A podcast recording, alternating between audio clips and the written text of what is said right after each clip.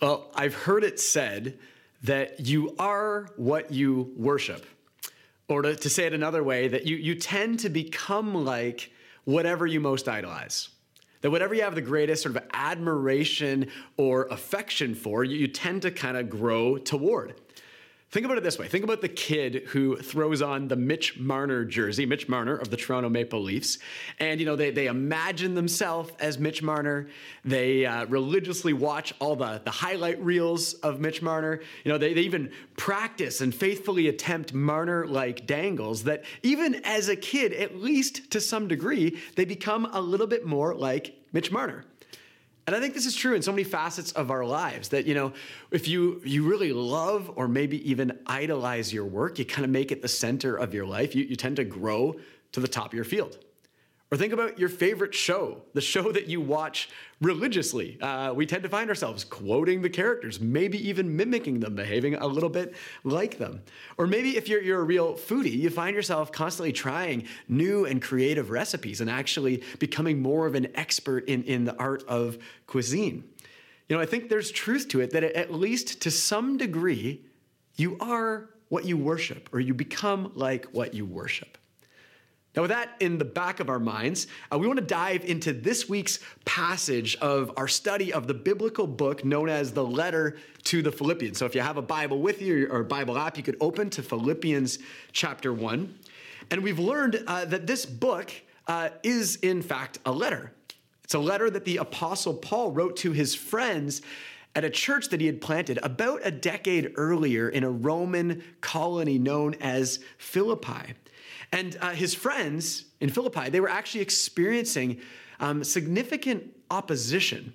Uh, and even some threats of division among them. That's critical to remember uh, in the context of this entire letter as we kind of work through the passages that there was this opposition or threat of division that the community was experiencing.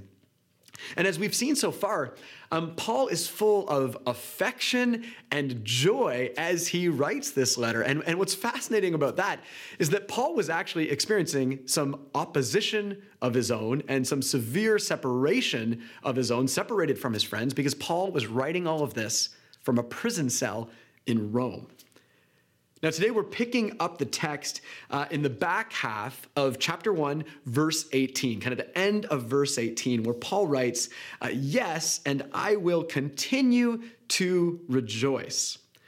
Well, here it, it kind of sounds like Paul's picking up on a theme, and sure enough, he's picking up on the theme of last week, where he's rejoicing because of the advancement of the good news of Jesus even in spite of that advancement happening in prison where he find him, finds himself, and in the, the Roman church, even if, with it happening with some mixed motives. Um, but he's experiencing joy and rejoicing because the advancing of this good news had become the sole purpose of Paul's life and the sole purpose he wanted for the Philippians as well. And here he continues to rejoice because he says uh, in verse 19, for I know that through your prayers and God's provision of the Spirit of Jesus Christ, what has happened to me will turn out for my deliverance. Paul's saying that uh, because of the Philippians' persistent and heartfelt prayers for him, as well as, as God's care and God's provision of the, the resurrected Holy Spirit of Jesus, he basically says that, that things are going to be okay for him. Um, but when it comes to things being okay for Paul, uh, like what does that mean? Because it, it almost sounds like Paul somehow knows or expects that he's going to be released. So, what does Paul mean by deliverance? Well, he, he goes on. He says, You know, I eagerly expect and hope that I will in no way be ashamed but will have sufficient courage so that now, as always, Christ will be exalted in my body. And then listen to this he says, whether by life or by death. So, what's Paul saying here? He starts by saying that he's continuing to rejoice, to celebrate, to worship, to be joyful, even though he's locked in prison. And he, he seems to say that, that he's going to be released, which would really make the joy and celebration make sense. But then he describes what he actually expects and hopes, clarifying that what causes him to rejoice is that Christ will be exalted whether he lives or dies. You see, Paul wasn't just in prison. Paul was on trial while he was in prison, awaiting trial. He was on trial for preaching the good news of Jesus, a trial that could very likely end in a death sentence. But because of how Paul had seen the saving news of Jesus advance, what God was up to, even while he was in prison, Paul seemed to know that God would continue to use him to bring glory to Jesus, even if he didn't make it out alive. That even if condemned to death, Paul wouldn't have to despair in shame because somehow Christ would be exalted, whether by his life or by his death. Now, to pause here for a moment and just think about that, like this, this is a profound take on life. Um, this is a seemingly nonsensical reason to rejoice. I mean, how, how can Paul continue to rejoice, you know, when as he's chained in prison, you know, he also knows that his very life is on the line?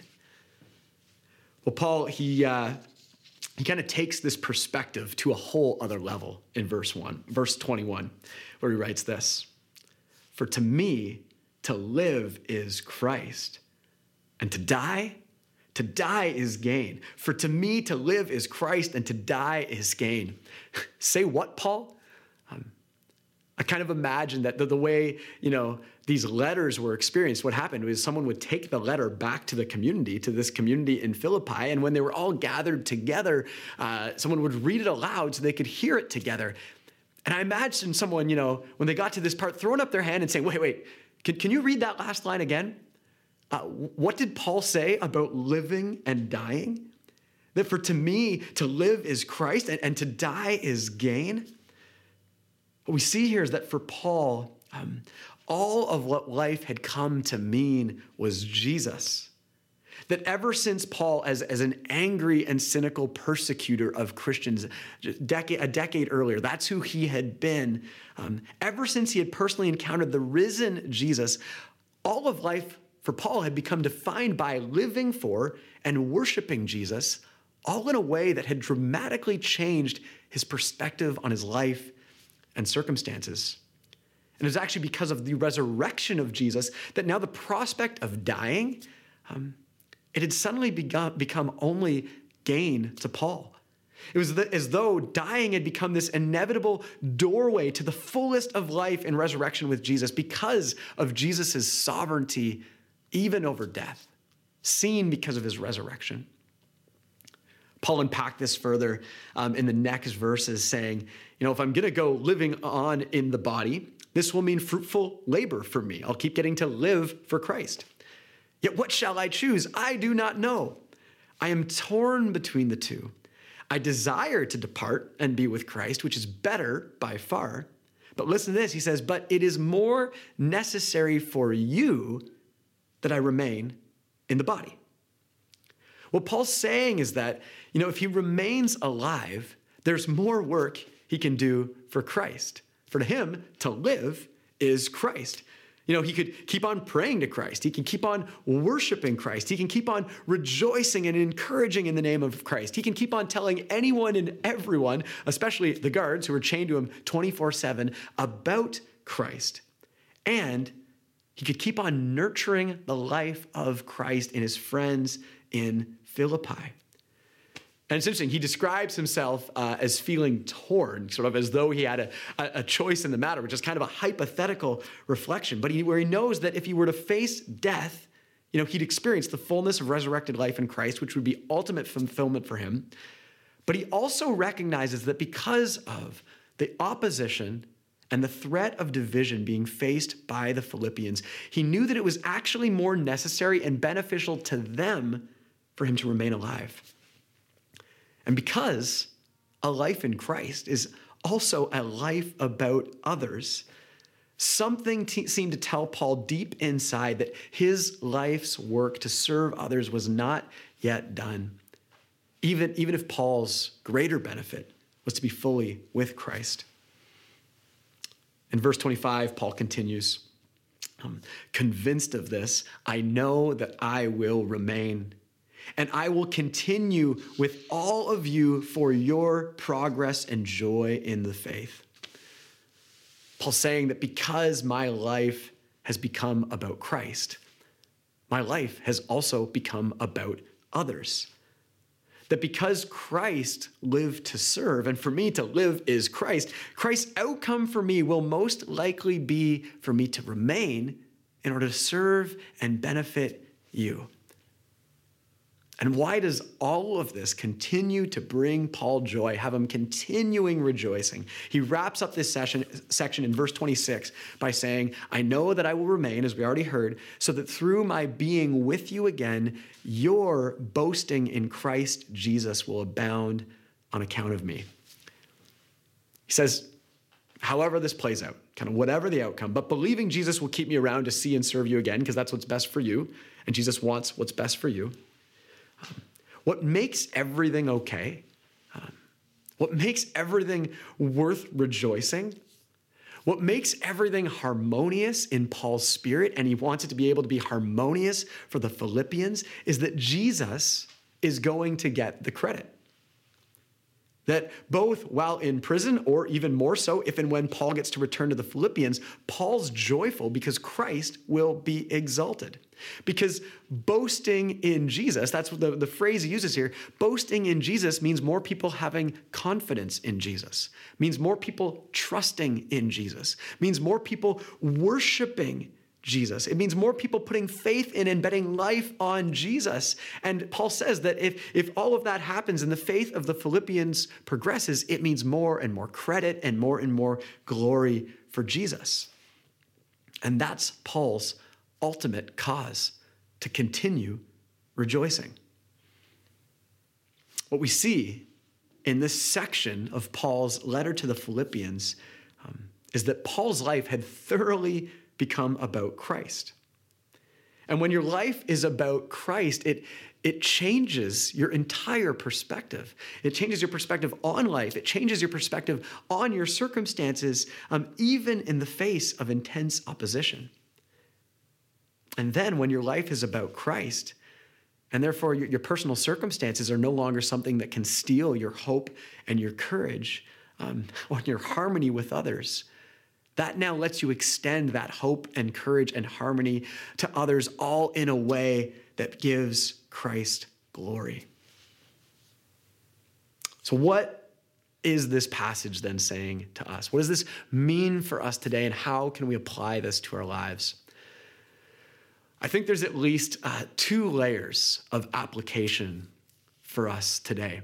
I think one that, that's personal and one that, that's quite communal for us. First, I think personally, um, it's worth asking ourselves uh, what is life to us?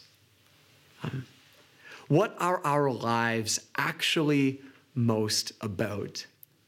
And how uh, whatever our lives are about, whatever's kind of the center of our lives, um, how is it affecting our circumstances or our capacity in the face of opposition or threats of division?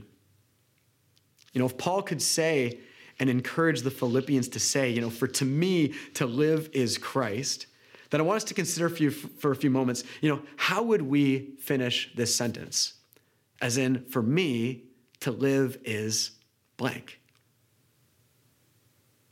Because the truth is, I think we can make our lives about a lot of things. We have got options before us. You know, for some of us, maybe for me to live is work. Uh, for me to live is achievement or success or, or, or re- recognition.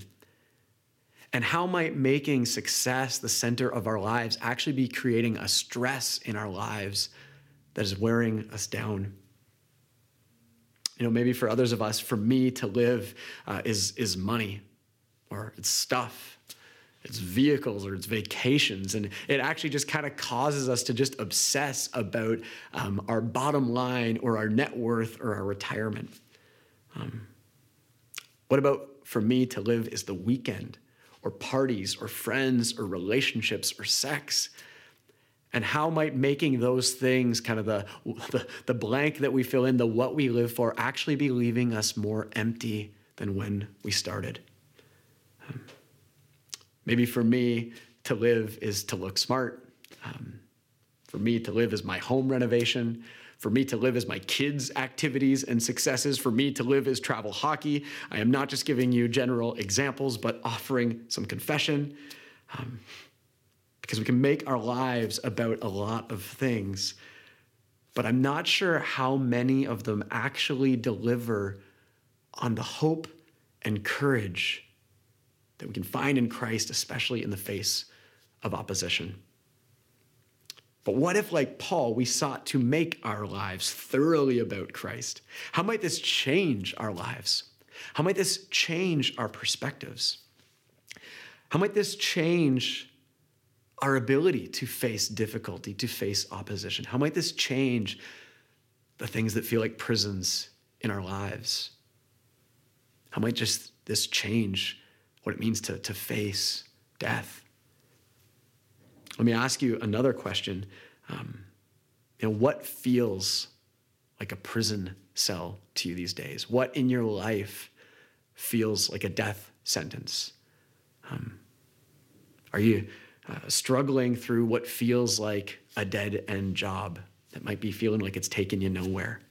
Um, what relationship feels like it's it's deadbeat that you have lost hope for? Um, what financial burden uh, has you feeling in chains? What, what diagnosis or, cancer treatment or chronic illness um, feels like it's just taken your life captive? What grief or addiction or pain from your past feels like walls just closing in around you?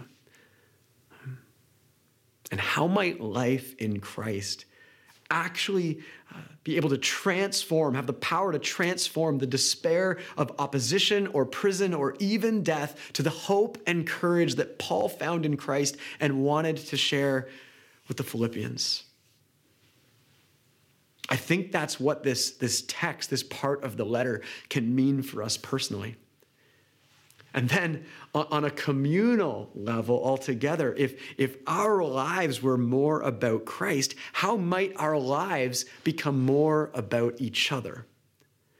And what's beautiful here is that I think paradoxically and coincidentally, it's also as we make our lives more about each other that our lives increasingly become more about Christ. It's as though making our lives about others is the pathway to making our lives about Christ. We see this in two ways in this passage. First, by recognizing that we actually don't live for Christ alone.